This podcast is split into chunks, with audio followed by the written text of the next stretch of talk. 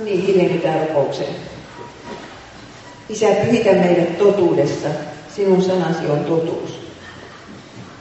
Auta meitä, kun tutkimme Daavidin elämää niin, että me niissä Daavidin taakoissa näkisimme omat taakamme ja sinun avussasi näkisimme sen, mitä kaikkea sinä pystyt tekemään. Jeesuksen nimessä. Amen. Sananen vaan tuosta kuvasta, jota te nyt katselette. Luennon nimihän on David Pahnan pohjimmaisesta kansallissankariksi. Ja siinä on kuva pienestä pojasta paimenessa. Minä olin kaksi vuotta sitten siellä Mongoliassa raamattukoulussa opettamassa tätä Davidia.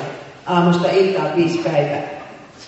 Ja kun ne mongoli nuoret näki tuon kuvan, niin ne sanoi, että ei tuommoista paimenta ole olemassakaan. Paimen istuu hevosen selässä. Ja sitten ne rupesivat ihmettelemään, että, että jos ne on nuo israelilaiset lampaat vähän erilaisia kuin mongolialaiset, että, että paimen ei mitenkään saa viettyä lammaslaumaa koossa, jos ei ole hevosta.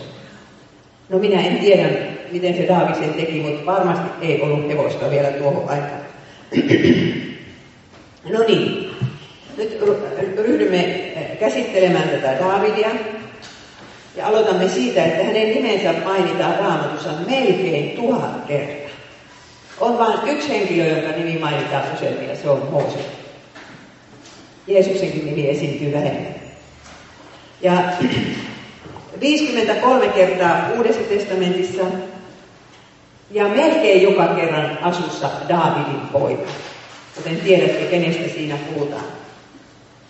Ja David eli noin 1040 ennen Kristusta viiva 970 ennen Kristusta. Hän eli 70 vuotta. Ja hän hallitsi 40 vuotta siis vuodesta 1010 vuoteen 970 suunnilleen. Että puhumme nyt 3000 vuotta vanhoista asioista. Ja minkälainen henkilö tämä David nyt oli? Minähän olen kirjoittanut Davidista kirjan ja tutkinut sieltä raamatusta kaikki Samuelin kirjoja ja kuningasten kirjoja ja aikakirjojen luvut Davidista plus vielä psalmit. Puolet psalmeista on Davidin tekemiä. Ja olen kyllä vakuuttunut, että ei maailmassa ole monta niin monipuolisesti lahjakasta miestä ollutkaan. Hän osaa ensin nuo paimenen hommat, mutta sitten hän opettelee soittamaan. Hän siellä paimenessa tekee sekä lauluja että soittimia. Sitten hän on runoilija, koska hän tekee niitä ihania, anteeksi, ihania psalmeja, joita me vieläkin laulamme. Sitten hän on näyttelijä, se käy ilmi kerran, kun hän joutuu viholliskaupunkiin, niin hän osaa näytellä sillä hullua niin, että täydestä menee. Sitten hän on rohkea sodassa, ei häviä yhtään sotaa koskaan. Tosi viisas kuningas, syvästi uskova mies ja vielä komea. Mitä sanotte tämmöisestä miehestä? Hänen perheensä on siis iso perhe. Isän nimi on Iisai ja äidinkin nimi tiedetään. Ja äh, kotikaupunki on perhe, eli hän on, kuuluu Juudan sukukuntaan. Ja Juudan sukukunnastahan on ennustettu Mooseksen kirjoissa, että sieltä se hallitsija sitten syntyy. Ei kukaan tiedä, milloin se syntyy. Äh, ja Raamatun mukaan noita poikia on joko seitsemän tai kahdeksan. Ehkä niitä oli kahdeksan ja yksi sitten kuoli niin nuorena, että miten se nyt meni kuningasten kirjoissa ja aikakirjoissa on vähän eri lailla tämä asia. Tyttäriä oli varmaan myös runsaasti, mutta niiden kahden tytön nimet vaan mainitaan. Ja nyt minulla on tässä oikein omatekoinen Daavidin sukupuu. Ja siinä ihan tuolla teistä katsoen vasemmassa reunassa on ne sisaret koska ne oli isoja siskoja. Seruja ja Abigail. Ja David, joka oli niin rohkea mies, niin se pelkäsi noita siskoja. Ja se pelkäsi niiden siskojen poikia.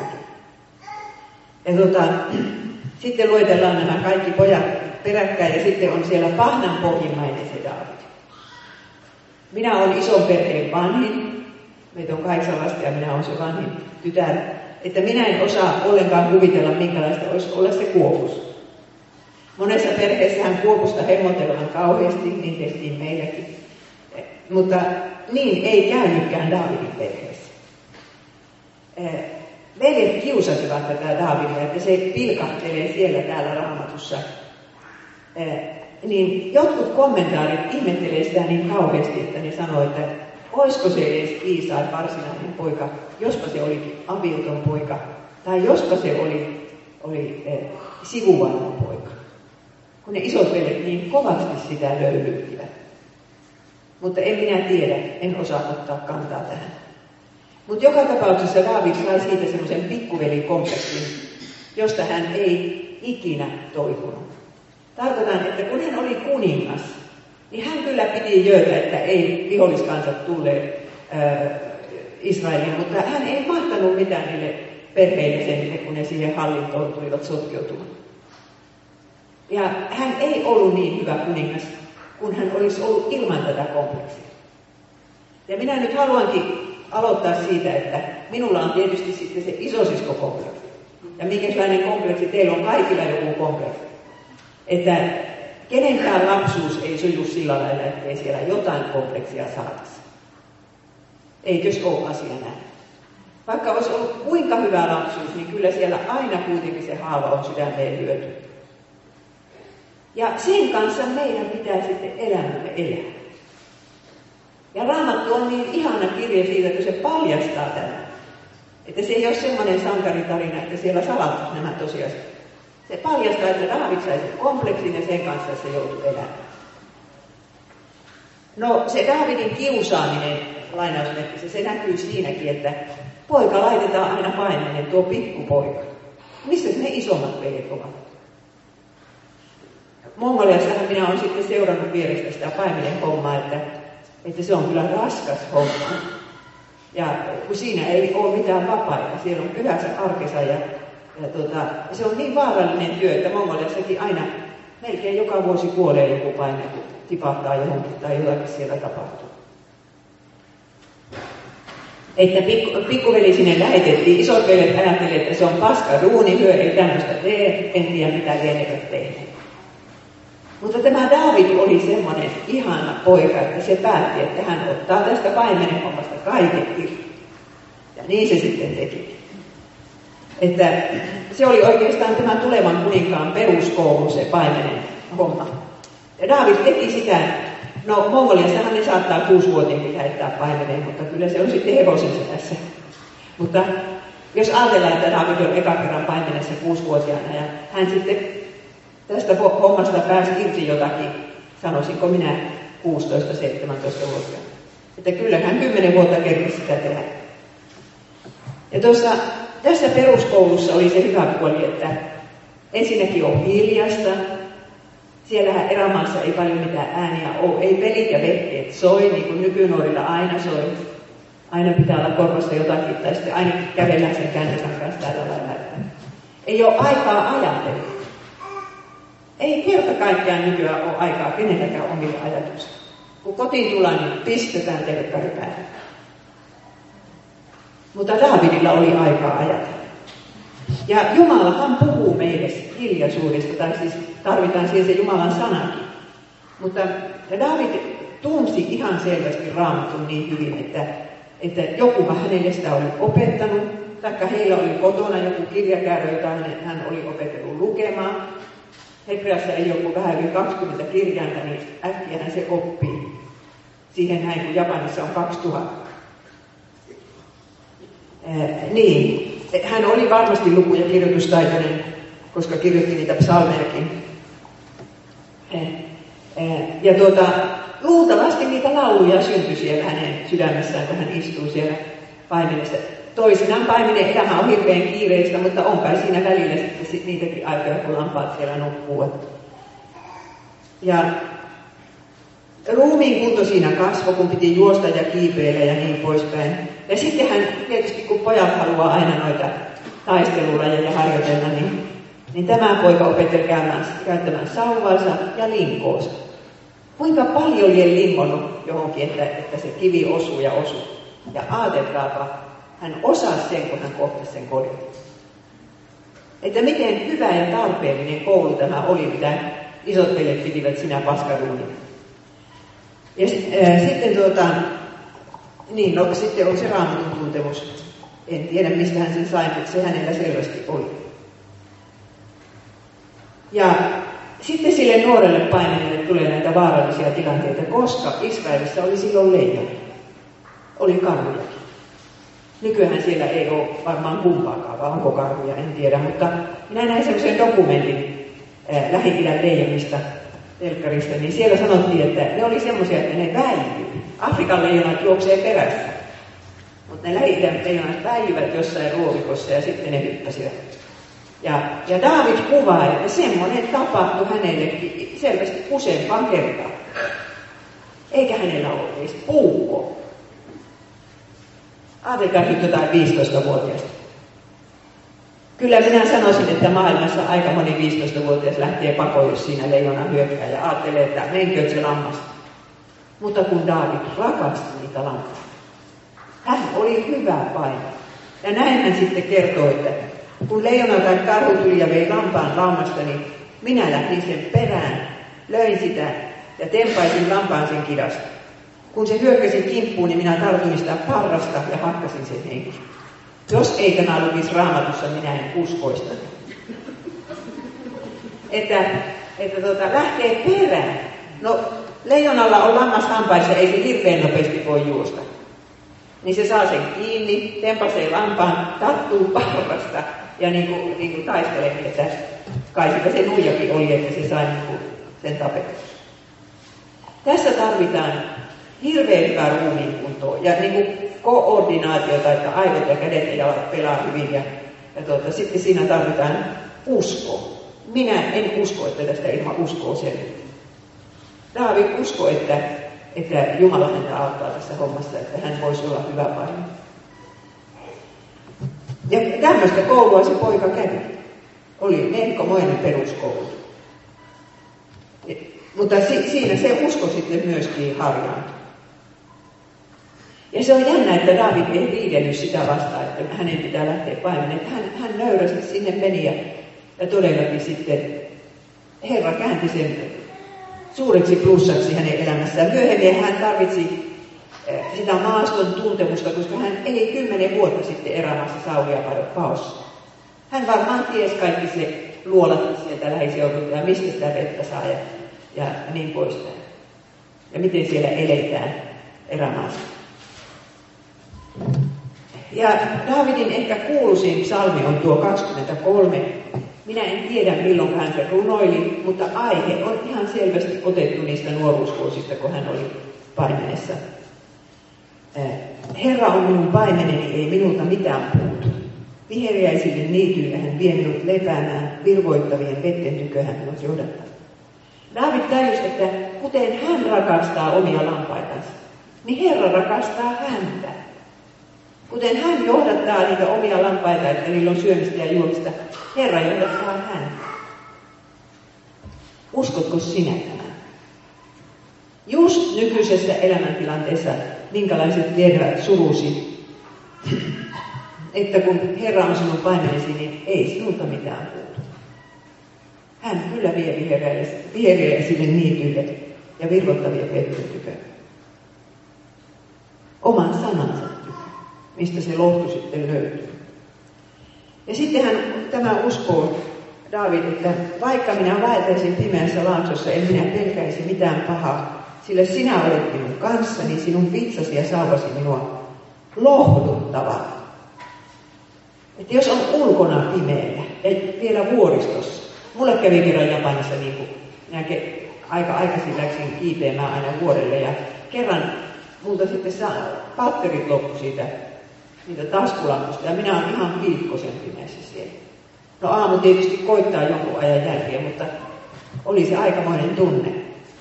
Niin, niin David äh, uskoo, että siinä on Herra mukana. Hänellä on vitsa ja sauva.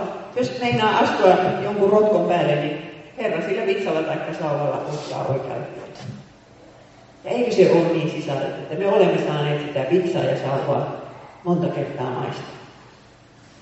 Mutta tarkoitus on ollut se, että pysytte sillä taivaan tiellä. Ja tämä psalmihan päättyy niin, että sulaa hyvyys ja laupeus seuraavat minua kaiken elinaikani. Ja minä saan asua Herran huoneessa päivieni loppuun asti. Ja kunhan tullaan viimeiseen luentoon, niin sitten minä kysyn teiltä, että oliko tämä sula hyvyyttä ja laupeutta? Ja tuntuuko se nyt siltä, että oma elämäkään on sulaa hyvyyttä ja laupeutta? Sitä me nyt kyselemme tässä yhdessä. Mutta niin se David uskoi nuorena, että sulaa hyvyys ja laupeus seuraavat minua. Kaiken, kaiken elinaikana. Ja hyvähän se on nuoren ihmisen aloittaa elämänsä, kun uskoo näin.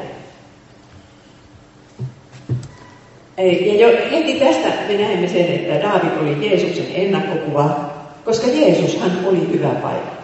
Hän sanoi, minä olen se hyvä paikka, josta vanha testamentti kertoo.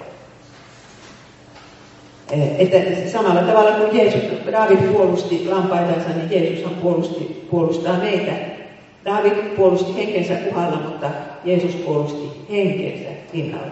Minä annan henken lammasten edestä. Semmoinen hyvä päivä meillä on. Ja hän syntyi sitten Davidin suvusta. Poliittinen tilanne Israelissa oli silloin hirveän vaikea. Ensimmäinen kuningas Saul oli ensin hallinnut 20 vuotta oikein hyvänä kuninkaan. Siellä oli ihan uskonpuhdistusta tehty yhdessä Samuelin kanssa. Ja sitten tämä onneton Saul luopuu Jumalan sanasta, eikä tee parannusta. Sitten kun Samuel häntä nuhtelee, niin sieltä tulee niitä mutta sanoja. Mutta, mutta. Ja viisi vuotta oli jo siitä luopumuksesta mennyt ja, ja Saul oli muuttunut pahaksi riivatuksi kuninkaaksi. Paha henki asuu hänen sydämessä. Ja hän ei oikein voi edes mitään sille, että on niin kamalan tämmöinen väkivaltainen ja sitten vainohaalainen. Samuel oli pistänyt välit poikki, ei, eivät ole missään tekemisissä enää profeetta, profeetta ja kuningas. Ja Israelista oli tullut semmoinen poliisivaltio, että kun Samuel saa Herralta käskyn, että menepäs Betlehemiin ja voitele siellä yksi Israelista kuninkaaksi, niin ei profeetta meinaa uskaltaa mennä. Se sanoo, että mitä se Saul sanoi, jos se tämän kuuli. Ja Herra neuvoo, mitenkä Samuelin on sanottava, että no minä menen vaan uhraamaan sinne. Että tämmöinen poliisivaltio siitä oli tullut, ja siinä tässä poliisivaltiossa David sitten sen lapsuutensa elää ja nuoruutensa. No sitten se Samuel menee sinne Iisan perheeseen ja siellä kun on sitten kahdeksan poikaa, joista seitsemän on paikalla. Ja Samuel Parka ei tiedä, että kuka se näistä on. Ja hän vanhimmasta lähtien rupeaa niitä katsomaan ja jokaisen kohdalla Herra sanoo, ei se ole tämä. Sinä näet tämän komean ulkomuodon, mutta kun minä näen sydämen. Siellä oli Iisan pojilla syntiä sydämessä. Eivät ollut, ollut oikeita uskovaisia. No niin, ei se ole tämä, ei se ole tämä, ei se ole tämä. Ja sitten, no onko tässä kaikki sinun poikas? No ei, kun yksi on vielä paimenessa. No eikö se nyt tämäkin ole osoita, mitä Iisan perheessä Daavidista ajateltiin?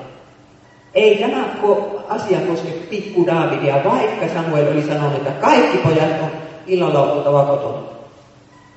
No sitten lähetettiin Daavidia hakemaan ja se tuotiin paikalle ja Herra sanoi, tämä se on. Sanotaan, että Daavid oli tämmöinen kirkassilmäinen, parraton nuorukainen. Olisiko se sitten ollut 15 vanha? Ja kerrotaan 16.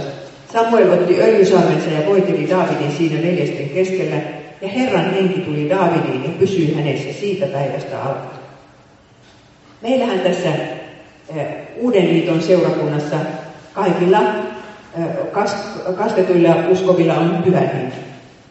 Mutta kun vanhassa liitossa se pyhä henki annettiin niin kuin ihan erikseen sitten profeetoille ja kuninkaille näille voideluille. Taavid sai tässä vaiheessa pyhän hengen.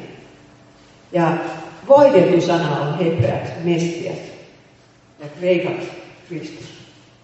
Että ymmärrätte, miten kamalan tärkeästä tilanteesta nyt oli kysymys. Tässä voidellaan semmoinen kuningassuku, jonka valtaistuin ei koskaan kaadu. Että tämä oli, tämä oli siis suuri päivä sekä Daavidin elämässä että koko Israelin historiassa. Mutta siinä oli nyt vaan se, se vaikeus, että että, että eihän sitä saanut kellekään sanoa, että David on voitettu. Kuvitelkaapas, jos Saulin korvi olisi tullut, että siellä, on, siellä Betlehemin pikkukaupungissa jo seuraava kuningas voitettu. Sitä piti salata. Ja sitten nämä isot veljet, jotka oli nähnyt sen Davidin voitelun, oli niillä varmaan suu auki. Että näinkö tässä nyt kävi. Niin kyllä ne osas pitää suusa kiinni sitten, ettei ne, eikä, eikä niiden asenne edes erikoisemmin muuttunut Davidiin. Se käy myöhemmin ilmi. Mutta David lähtee seuraavana päivänä paimenen niin kuin ennen. Ja hänet on voitettu kuninkaan. 15 vuotta David jaksaa odottaa sitä, että hänestä tulee kuningas, eikä koskaan nosta sormeansakaan sen asian hyväksi. Se on sitä, että Jumala on luottamista. Me kun ajattelemme, että meillä pitäisi olla jonkunlainen semmoinen ja semmoinen paikka, joku työpaikka tai Jumalan ää, valtakunnassa joku homma, niin kauhean raskasta sitä on odottaa. Ja kyllä sitä nyt itsekin rupeaa puuhaamaan yhtä ja toista, että pääsisi siihen sille paikalle. Mutta David osasi odottaa. Ja se on uskon merkki. Jos Herra on hänelle luvannut, niin hän pitää lupauksessa, hänen ei tarvitse tehdä mitään. Siis David ei tarvitse tehdä mitään. Eli minähän olen kirjoittanut Davidista kirjan. Tuolla on myytävänä. Valta, valtakunta etsii naistelijoita David. Ja siinä lukee näin, että jos tässä maailmassa on tänäänkin joku David, niin Herra kyllä etsii hänelle tehtävän ja avaa ovet. Sitä ei ihmiset voi estää, eikä paholainen. Ja sen me näemme kyllä Davidin historiasta, että miettikää nyt rakkaat sisället, että miten se David pääsee sinne valtaistumaan. Hän on pienen Betlehemin kaupungin yhden perheen pahnan pohjimmainen. Miten hän pääsee valtaistumaan? Ja Herralla on suunnitelma. Ja se ensimmäinen askel on sitten tämmöinen, että David oli jaksanut sen soittoläksynsä aina soittaa siellä erämaassa. Se teki niitä soittimia ja se jaksoi, jaksoi harjoitella. Niin sitten,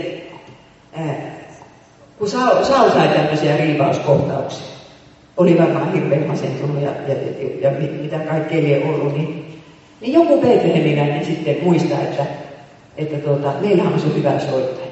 Että jospa se musiikki auttaisi sinua tähän ongelmaan. Ensimmäinen Samuelin kirja 16. Antakoon siis kuninkaamme käsky, niin palvelijasi hakevat miehen, joka osaa soittaa harppua. Jos paha henki taas yllättää sinut, niin hän soittaa harppuan ja sinun tulee hyvä olla. Luther on sanonut oikein latinan kielellä, että muusika diabolum fuga. Musiikki karkottaa pahoille. Ja kyllä kai te olette sen kokeneet, että kun olette hirveän masentuneita ja otatte virsikirjan käteen. Ja veisaatte sieltä jonkun tämmöisen virren, että ah, olen Jeesus tienä eksyneen, virvoittajaksi tulee väsyneen. Niin kuin äsken veisattiin, niin, niin mikä lohtu siitä lähtee. Eh, niin, siinä kävi, että, että David, ei kun se Saul sai siitä jotakin lohtua siitä Davidin soittamisesta. Ja sillä lailla David pääsi koviin, ilman että olisi pyrkinyt sinne ollenkaan. Mutta hän kävi aina välillä paimenessa, tuli ikävä niitä lampaita. Ja sitten hän taas palasi kuninkaallina, että eihän siinä ole kuin 12 kilometriä väliä. Ai, ei hetkonen. Tämä oli Saulin kipeä, ei tämä ollut Betlehem. Ei kun tuo Jerusalem ei ollut vielä pääkaupunki. Sitten parikymmentä kilometriä oli välillä. Ja nyt alkoi Daavidin koulutus, että hän oppii hovin tavat ja niin poispäin, miten siellä kuninkaallinnassa ollaan. Ja seuraavaksi sitten syttyi sota filistealaisia vastaan. Kun katsotte tuota karttaa, niin tuossa Välimeren rannikolla on tuommoinen keltainen suikale. Ja siinä on neljä filistilaiskaupunkia ja viides tuo katto vielä siinä punaisella alueella. Asdod Askelon kanssa, ei mun kolmehan tässä on. Ja sitten on vielä tuo katto. Että filistealaiset tuli aika myöhäisessä vaiheessa niin kuin jostain Kreetalta vai mistä ne tuli välimerta pitkin ja asettuvat tuohon rannikolle ja aina ne halusi lisää maata. Ja sen takia tuli aina israelilaisten kanssa se sota, monta sataa vuotta. Ja nyt sitten oli sota syttynyt ja eh, filistealaisten armeija oli yhden laakson toisella puolella ja israelilaisten toisella puolella. Ja sitten siinä sodassa olikin tämmöinen erikoinen juttu, että tämmöinen kolmimetrinen jättiläinen nimeltä Kolja. Se sitten tuli joka aamu ja ilta uhoamaan sinne israelilaisten armeijan eteen ja huusi, että, että tehdään tästä kaksin taistelua. Kuka voittaa sen kaksin taistelun, niin se puoli voittaa sodan. Ja Saulista kerrotaan, että hän oli päätä pitempi muuta kanssa. Mutta eihän se silti läheskään kolmemetrinen ollut. Mutta Saulihan sitä olisi pitänyt mennä taistelemaan, mutta ei se uskaltanut. Eikä uskaltanut kukaan muukaan. Siellä oli myös kolme Daavidin isoveljeä sodassa. Ja isä lähetti tämän pikku Daavidin viemään sinne evästä. Niin siinä vaiheessa esimerkiksi ne isot veljet löydyttivät sitä ja sanoivat, että minä tiedän sinun pahan sisusi, sinä olet tullut tänne sotaa katsomaan. Muuten, siis vanhassa testamentissa on todellakin tämmöinen semmoinen Refainin laakso, jossa asuu jättiläisiä. Ja nyt minä jostain geenitutkimuksesta luin, että, että tota, ollaan sitä mieltä, että joskus on, on maailmassa ollut tämmöiset, siis oikein enemmänkin tämmöisiä kolmenmetrisiä ihmisiä. Niitä oli muitakin kuin tämä Goliat, niitä esiintyy raamatussa silloin tänne vanhassa testamentissa. No sitten David ilmoittaa Saulille, että minä menen taistelemaan tuota ympärileikkamatonta pakanaa vastaan. Ja eihän se nyt kuningas usko, että tuo joku 17-vuotias poika pärjää, jolla ei ole edes kunnon aseita. Mutta näistä sanoista, jotka David huutaa sille Goliatille, niin me näemme sen nuoren pojan uskon. Hän huutaa näin luku 17 ja 45. Sinä tulet minua vastaan mukanasi miekka, tappara ja keihäs, mutta minä tulen sinua vastaan Herran Seebautin nimessä. Hän on se sotajoukon Jumala, jota sinä olet pilkannut. Koljat pilkkas ja nauro, nauro niin kuin Israelin Jumala, ää, kun ei ne uskaltaneet tulla edes taistelemaan. Ja David ei kestänyt sitä Jumalan pilkkaa. Ajatelkaa, miten me nyt kestetään tätä Jumalan pilkkaa, jota koko ajan telkkarista ja lehdistä pyöryy meidän päälle. Kyllä meidänkin pitäisi protestoida. Mutta aika hiljaisiahan me kristityt ollaan. Että, että minkälaiseen huonoon huutoon kristiusko on mennyt. Kaikki maailman asiat tehdään kristiuskon syyt. No, David siis päätti, että hän, hän taistelee ja se jatkaa vielä sanomalla näin. Tänä päivänä Herra jättää sinut minun käsiin. Silloin koko tämä joukko tajuaa, että Herra voi auttaa ilman miekkaa ja keihästä. Sota on Herran vallassa. Ja rakkaat sisaret, tämä on nyt yksi asia, jonka minä haluaisin teidän muistavan tästä päivästä. Kun tätä sotaa käydään niin kauan kuin Jeesus tulee takaisin, on kaksi rintamaa, on tämä Jumalan rintama ja sitten on tämä maailman rintama, joka, joka yrittää niin kukistaa oikein kristiuskon. Niin meidän pitää uskoa, että sota on Herran, Herran, Herran hallussa. Ei se ole niin, että jolla on enemmistö kirkossa se voitetaan. Se on niin, että kenenkä puolella Jeesus taistelee. Se voittaa, vaikka pitäisikin välillä vaikkapa istua linnassa. Tai jos, jos sattuisi käymään niin kuin kävi käynyt siellä Iisiksen alueella niille kristittyparoille, niin kuin nekin, nekin Egyptin koptit, jotka otettiin 20 metriä Libyassa kiinni ja sitten näytettiin, minä näen paljon heistä, en minä ole sitä netistä katsonut, miten niitä pääkarkastiin. Ja joku, joka oli analysoinut sitä, sitä, uutis, sitä videota, niin väitti, että ne sanoo viimeiseksi sanoiksi, että Jeesus on Herra. Kyllä se niin on sisaret, että ei me tiedä, mikä on tulossa.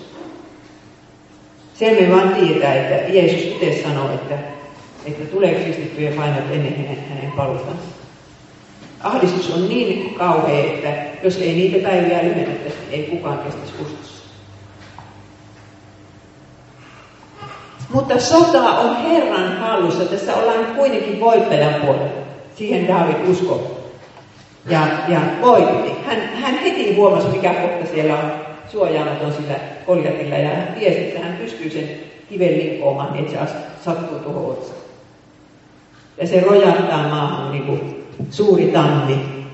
Ja, ja tota, David sitten miekalla vielä telottaa sen koljatin.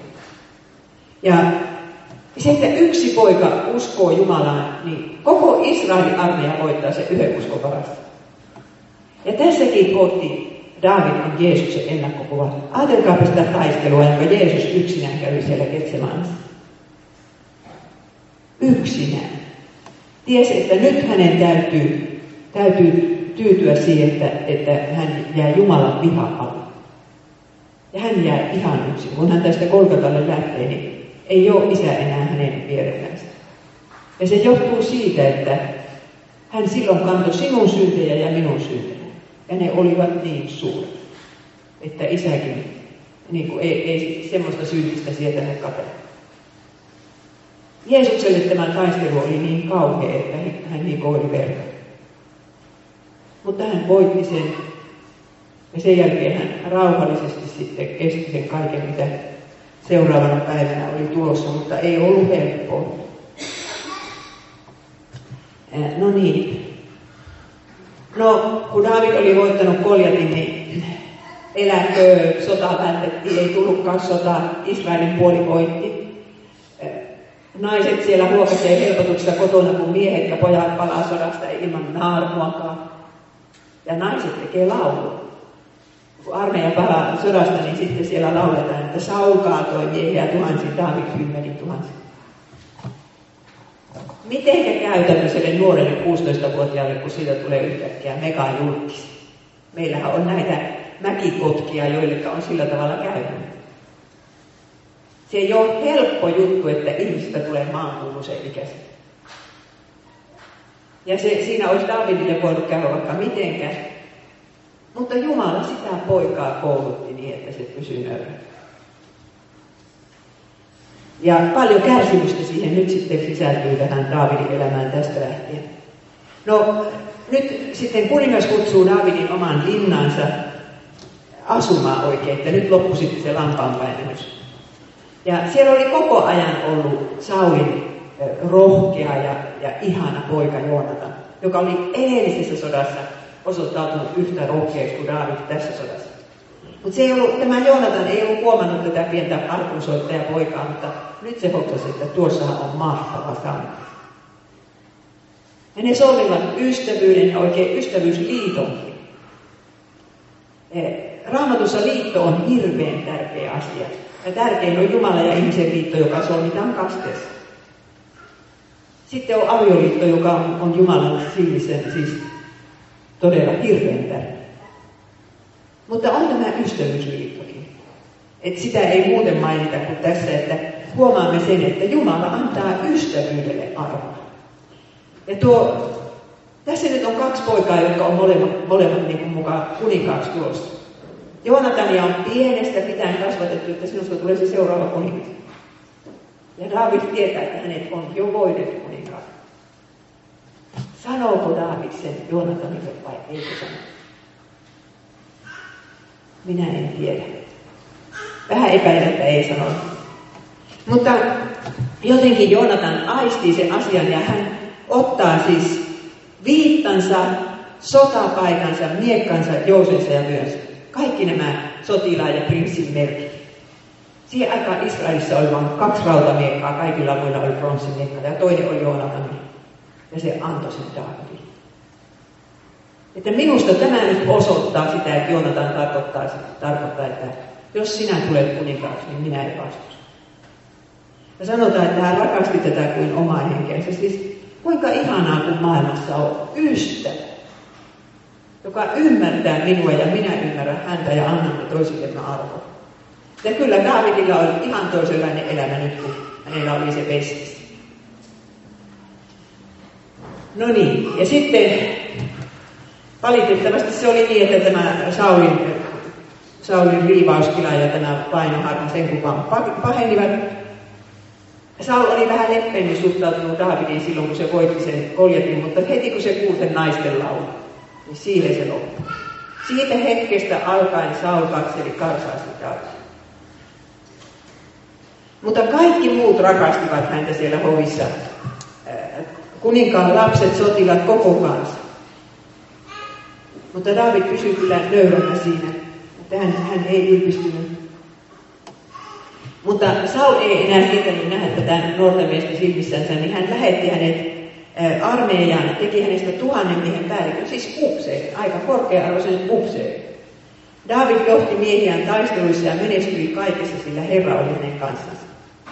Ja nyt Jumala pistää tämän pojan sille luokalle, missä opetellaan johtamistaitoja. Ajatelkaapa sitä. Hän on alle 20 hän on niin rohkea, että sotilaat tulee perästä, kun tämä nuori upseeri menee eteen. Ja varmaan Joonatan oli sitten siinä samassa porukassa. Mutta kuinka ollakaan sitten, prinsessakin rakastuu tuohon Davidia. Onko, onko se teidän mielestä ihme? Tämmöisen miehen näkee, niin kyllä varmaan rakastukin sitten. Mutta asia ei ollut niin yksinkertainen, koska siihen aikaan piti aina morsiamista maksaa hinta.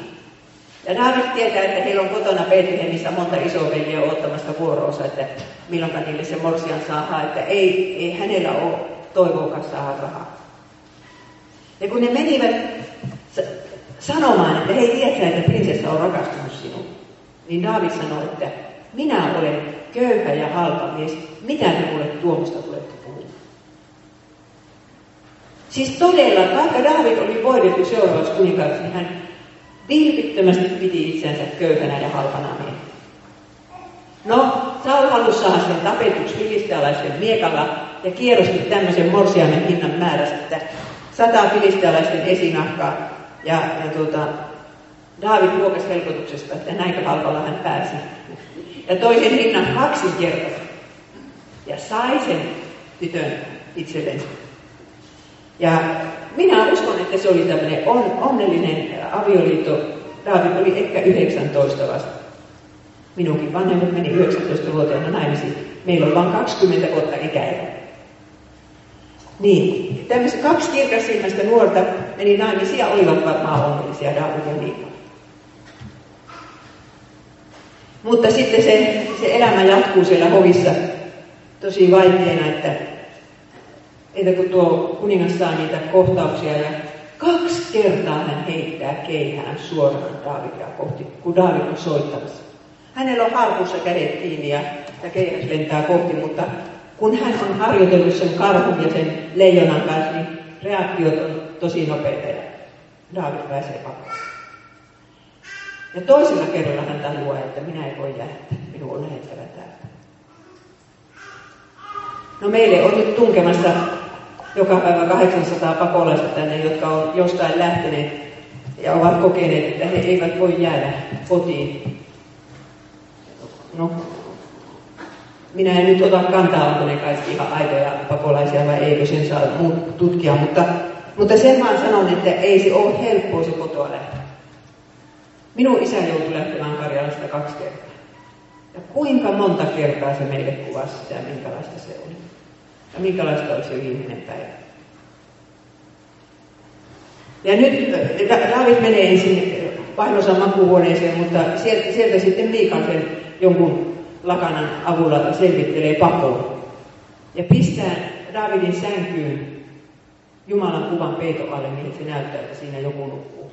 Minä vaan ihmettelen, mitä se Jumalan kuva siellä teki siellä Miikan huoneessa. Ei tainnut näillä puolisoilla kuitenkaan olla uskoyhteyttä.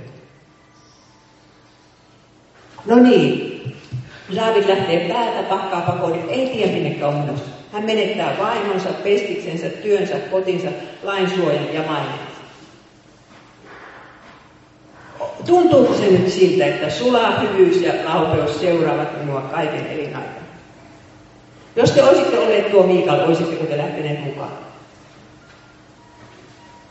Miikalilla ei varmaan ollut niin hyvä kunto kuin Davidilla, että se olisi jaksanut juosta siellä vuorilla. Ne erosivat ja ne eivät tienneet, mikä siitä se on. Ja milloin nähdään seuraava kerta. Kyllä tässä on nuori mies nyt nollapisteessä. Ja saattaa kysyä, että, että Herra, minkä takia sinä annoit tuommoinen minulle tapahtua. No niin. Sitten hän muistaa, että niin Samuel, en ole nähnyt häntä sen jälkeen, kun hän poiteli minut kuninkaaksi. Etsinpä käsini Samuel. Ja sitten 1 Samuel 19 sanotaan näin. Kun David oli painut ja pelastunut, meni hän Samuelin luon raamaan ja kertoi hänelle kaikki, mitä Saul oli hänelle tehnyt. Ja hän ja Samuel menivät Naajotiin ja jäivät sinne. Samuel oli perustanut profeettakoulun. Se kerrotaan muualla raamatussa. Tämä Naajot-sana tarkoittaa asuntoja. Ja sen takia yleensä ajatellaan, että ne meni sinne profeettakouluun. Ja David ei voinut olla siellä kuin muutaman viikon.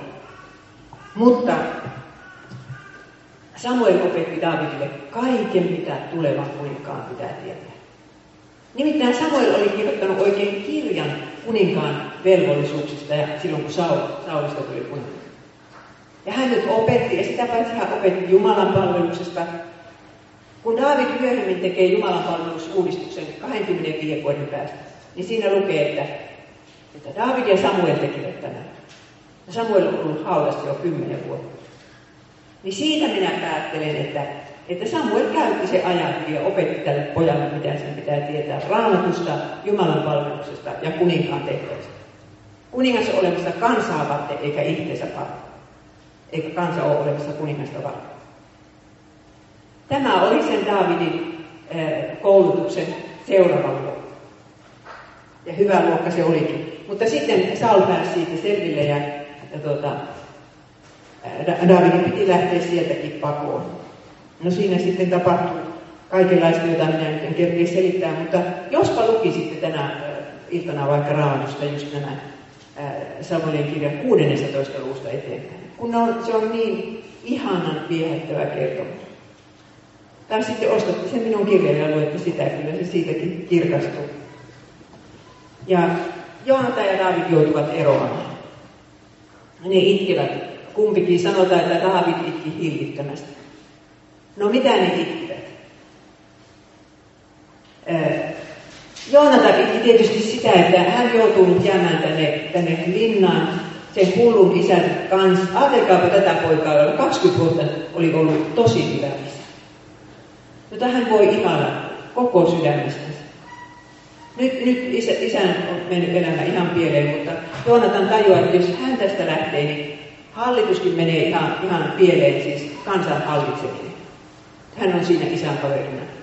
Jos viholliset hyökkää, niin hän on isän kaverina. Ja neljäs käsky, kunnioita isäsi ja äitisi. Joonatan ei lähtenyt. Mutta se näki niin kuin sielunsa silmillä, että jos tässä lähdetään Davidia jahtaamaan, mitä hän sanoo isänsä. Ja eh, David itki sitä, että minne hän menee ja mitä sitten hänen isälle ja äidille ja veljille tapahtuu. Siinä oli oikein itkukuoro, mutta, mutta Joonatan sanoi, että olkoon Herra sinun kanssasi, kuten hän on ollut isäni kanssa. Älä milloinkaan kiellä ystävyyttäni minun suutani, älä edes silloin, kun Herra hävittää maan päältä vihollisesti viimeistä myöten. Eli Joonatan tajusi, että Daavid kyllä voittaa, ja Herra hävittää ne viholliset. Ja pyytää tässä, että armahda sinä, sinä minun lapsia ja minun sukuni lapsia. Joonatanilla ei ollut vielä lapsia tuossa vaiheessa, mutta hän sai yhden muutaman vuoden päästä, yhden pojan. Ja David lupaa, että, että näin tehdään, hän ei kannata, kannata kauna. Ja sitten tulee vielä se viimeinen yliopisto Davidille kymmenen vuotta vuodille. Että ihan kohta loppuu, te ettei kauan jaksa enää kuunnellakaan, mutta tämä on se viimeinen asia. Että kymmenen vuotta hän pakenee siellä Saulia.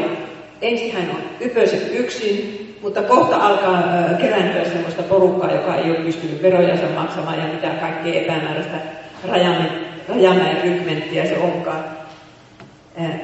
Sillä on kohta 400 miestä.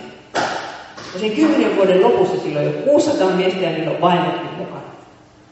Kuvitelkaa, kun siinä yrittää vuodilla pitää tuhatta henkeä hengissä, ja, että vihollinen ei saa niitä valtaansa, niin Saul lähtee, niin kuin, kun joku vihjasee Saulille täällä päin se David, niin se aina lähtee ajamaan takaa kolmen tuhannen miehen paljon joukon kanssa.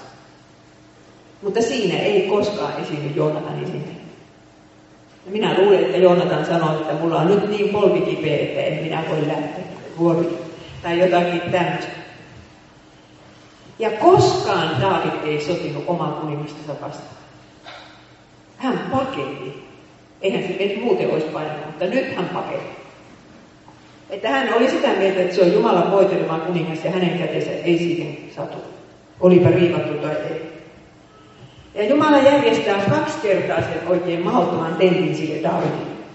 Kaksi kertaa tapahtuu, että Saul on siinä hänen käsissänsä. Toisen kerran se on se yhdessä luolassa, se ei tiedä, että David on siellä perillä. Ja toisen kerran se nukkuu niin sikeesti, että ei tajua, mitä siellä on. Ja molemmilla kerroilla Davidin miehet sanoi, että yksi isku vaan ongelmat on ohi. Tarkoitti sitä, että hyö voisi mennä kotiinsa, perheensä luokse. Davidista tulisi hyvä kuningas. Tämä poliisivaltio lopuksi siihen. Ja David sanoi, että ei tule kuuloa. Ja semmoinen 20 poika se oli, että se sai sen rykmentinsä tottelemaan.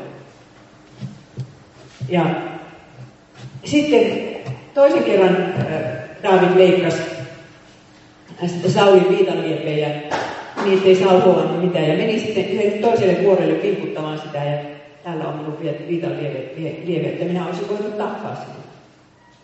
Ja sanoo näin, luku 24. Minä en ole rikkonut sinua vastaan, mutta sinä, olet, sinä väljyt minua ja tahdot viedä minulta hengen. Herra olkoon tuomarina meidän välillämme. Hän kostakoon sinulle minun puolestani, mutta minä en sinun kosta. Ja tiedättekö, rakkaat sisaret, minä olen sitä mieltä, että tämä, tämä asia on meillä kaikilla joskus nenähäissä. Ja mitä vanhemmaksi tullaan, sitä enemmän on asioita, jotka tekisi vielä koskaan. Joku ihminen on tehnyt niin pahasti, että, että sitä on vaikea antaa anteeksi. On vaikea toivoa, että sille ihmiselle tapahtuisi koskaan mitään hyvää. Ja jos minulle tulee mahdollisuus kostaa, niin kostanko minä? David läpäisi sen tentin, kun hän sanoi, että, että Herra kostakoon. Herra on oikeudenmukainen, mutta minä en kosta. Ja näin meidän pitäisi elää. Jeesus vielä vaan tarkemmin neuvoo, että rukoile vihamiestä puolesta. Jos sulla on vihamiehiä, niin kuin varmasti on, niin rukoile niiden puolesta. Pistä rukouslistan nimi. Jos et muuta voi rukoilla, niin rukoile näin, että Isä anna hänelle anteeksi, ei hän tiedä mitä hän teki. Että on se ihmeellistä, että David pystyy varjoimaan sydämensä näitä syntiä. No sitten Joonatan kerran, kuulkaa, se etsii sen Daavidin käsin siltä vuorilta. Ja ne tapaavat yhden kerran ja Joonatan sanoo tämmöisen profeetia, että, että sinusta tulee kuningas ja minusta tulee sinun lähimiehesi. Mutta ei siinä niin käy, kun, kun jo, Joonatan tapettiin. Ja Daavidia helpotti se, että hän osasi pukea sen tuskansa sanoiksi että hän teki näitä psalmeja. Lukeekaapa joskus Daavidin psalmeja siitä silmällä, että miten vaikeassa tilanteessa ne on rukoiltu. Katso minun oikealle puolelleni ja näe, ei kukaan minua tunne. Ei minulla ole pakopaikkaa, ei kukaan minun sielustani välillä. Minä huudan sinun puoleesi, Herra. Minä sanon, sinä olet minun turvani, minun osani elävien maassa. Ja tässä on taas sisaret meille yksi neuvo, mitä pitää tehdä. Että pitää vuodattaa se tuskasa Herran eteen. Sano Herralle totuus omasta elämästä. Voi käyttää psalmin sanoja tai omia sanomansa. Ja kun kymmenen vuotta on tehnyt, tehnyt, mennyt, niin yhtenä päivänä Daavid kuulee, että Saul on sotinut filistealaisia vastaan. Filistealaiset on tappanut Saulin ja sen kolme poikaa. Joonatanin myös. Ja se, se joka tuo tuota Davidin, ei kun Saulin kruunua Davidille, luulee, että, että David oppii riemusta, että nytkö se mokoma kuoli ihan maan, nyt minusta tulee kuningas. David repäsee vaatteeseen oikein pitkä. Ja hän on todella ihan vilpittömästi äh, surullinen Saulin kuolemasta. Hän tekee sellaisen jousilaulun, jossa esiintyy molempien Saulin ja Joonatan. Voi sankarit ovat kaatuneet taistelussa. Joonatan viruu surmattuna kukkuloillasi. Raskas on suruni sinun tähtesi veljeni Joonatan. Sinä olit minulle rakas. Minulle oli sinun ystävyytesi naisen rakkautta ihanampi. Ja nyt kun näin lukee raamatussa, niin nyt jos otatte Googlesta hakusanan David ja Joonatan, niin sieltä ilmestyy semmoista tekstiä, että, että niin kuin homosuhde. Kaikki maailman homot, jotka raamatusta tietää yhtään mitään, pitävät tätä homosuhdetta. Mutta minä sanon nyt teille, minkä takia se ei voinut olla homosuhde. Sen takia, että se oli Mooseksen laissa kuolemanrangaistuksen kohdalla kielletty. Israelissa ei ollut varmaan homoja käytännössä paljon ollenkaan, että se ne ajatteli, että pakanat tekee tuommoista, me ei kyllä tehdä. Davidilla oli herkkä omatunto. Olisiko se omatunto kestänyt sitä, että hän olisi elänyt, elänyt sellaisessa suhteessa, jonka Mooseksen laki kieltää kuoleman rangaistuksen uhan. Ja sitä paitsi se olisi ollut jos olisi vihjettäkään ollut semmoista suhteesta, että ihmiset olisi voinut epäilemään semmoista, niin hyvänen aika. Siinä on prinssi ja siinä on kuninkaan vävy. Se olisi ollut niille täydellinen sosiaalinen itsemurha. Ei toivoa, että kummassakaan tulisi kuningas. Ja jos olisi kirjoitettu, jos niillä olisi ollut salaa semmoinen suhde, niin olisiko David ollut niin tyhmä, että se olisi kirjoittanut tuohon laulunsa tuommoisen lausun? Ei tietenkään. Se, että tuossa lukee, että sinulle minun rakkautesi, ystävyytesi oli naisen rakkautta ihanampi, tuo lause todistaa, että siinä ei ollut mitään hämäräperäistä, muuten David ei olisi tuota kirjoittanut. Ja kyllä siinä niin kävi, että kyllä se varmaan se Joonatan Davidin sydäntä kaikkein parhaiten ymmärsi. Ei varmaan koskaan tullut toista, joka olisi, olisi, että olisi ollut niin syvä ystävyys. Se Raamattu antaa ystävyydelle arvoa, ja se on traagista, että kun nyt, nyt vaan näitä homopuheita niin paljon puhutaan, niin kaikkeen ystävyyttä ruvetaan niin kuin kohta kahtomaan, että minkälainen suhde noillakin kahdella tuossa on. Mikä ei ennen vanhaan tullut mieleenkään. Vaikka tekisi ystävättänsä kanssa maailmanantelusmatkan tai elää saman katon alla. Meidän kristittyjen pitää tätä vastaan taistella ja meidän pitää uskoa vielä ystävyyteen ja antaa ihmisten olla ystäviä. No niin, äh, tässä luennossa nyt ei ollutkaan kysymyksiä, ne tulee tuossa seuraavissa luennoissa, mutta minä nyt luen nämä kysymykset ja sitten lopetamme. Mikä sinulle oli uutta tässä luennossa? Mitä Daavidin lapsuus opettaa meille lasten kasvatuksesta? Miten voisimme oppia antamaan anteeksi, kuten Daavid antoi Saul? Nyt hiljennymme rukouksen. Mulla on tästä kaksi rukousaihetta tuotu. Rakas Jeesus, kiitämme sinua siitä, että, että sinä lähetit maailmaan tämän Daavidin, joka oli sinun ennakkokuvasi hyvänä paimenena ja urheana taistelijana, joka toisten puolesta taisteli niin kuin sinäkin teit. Kiitämme siitä, että Raamattu on niin ihmeellinen kirja ja voi opettaa meille niin paljon asioita. Siunaa kaikkia näitä ystäviä, jotka ovat tänne tänään tulleet. Puhu heille jokaiselle ja auta ja armahda niissä asioissa, jotka ovat vaikeita. Muista juuri sitä ihmistä tänään, jonka puolesta me itse kukin eniten huolta kannamme. Rukoilemme niiden pakolaisten puolesta, jotka tulevat Suomeen joka päivä. Anna Herra Jeesus heille joku paikka, missä olla ja anna meidän hallituksellemme ja EUn hallitukselle viisautta, että mitä tässä tilanteessa tehdään, ettei tule täys kaos. Sinä näet kaikki ne kärsivät kristitytkin, joita ISIS vainoo ja koko Haran vainoo ja, ja mitä kaikkea vainoa tässä maailmassa onkaan. Auta Jeesus heitä, että he pysyisivät uskossa loppuun asti ja lapsetkin pysyisivät uskossa. No nyt rukoilemme tämän ystävän puolesta, joka on saanut yhtäkkiä pneumokokkibakteerin ja, ja makaa sairaalassa kerta kaikkiaan kuolemaista. Voi Herra, auta sinä tätä ystävää. Sinä olet laskenut hänen elinpäivänsä. Pyydämme nyt, että jos, se on sinun, jos sinä hyväksi näet, että hän saisi vielä palata tähän elämään ja, ja elää monta vuotta perheensä ja ystäviensä kanssa. Auta sitä perhettäkin, joka on nyt varmaan hirveän onnettomana siellä sairaalassa. Seisoo sängyn vieressä.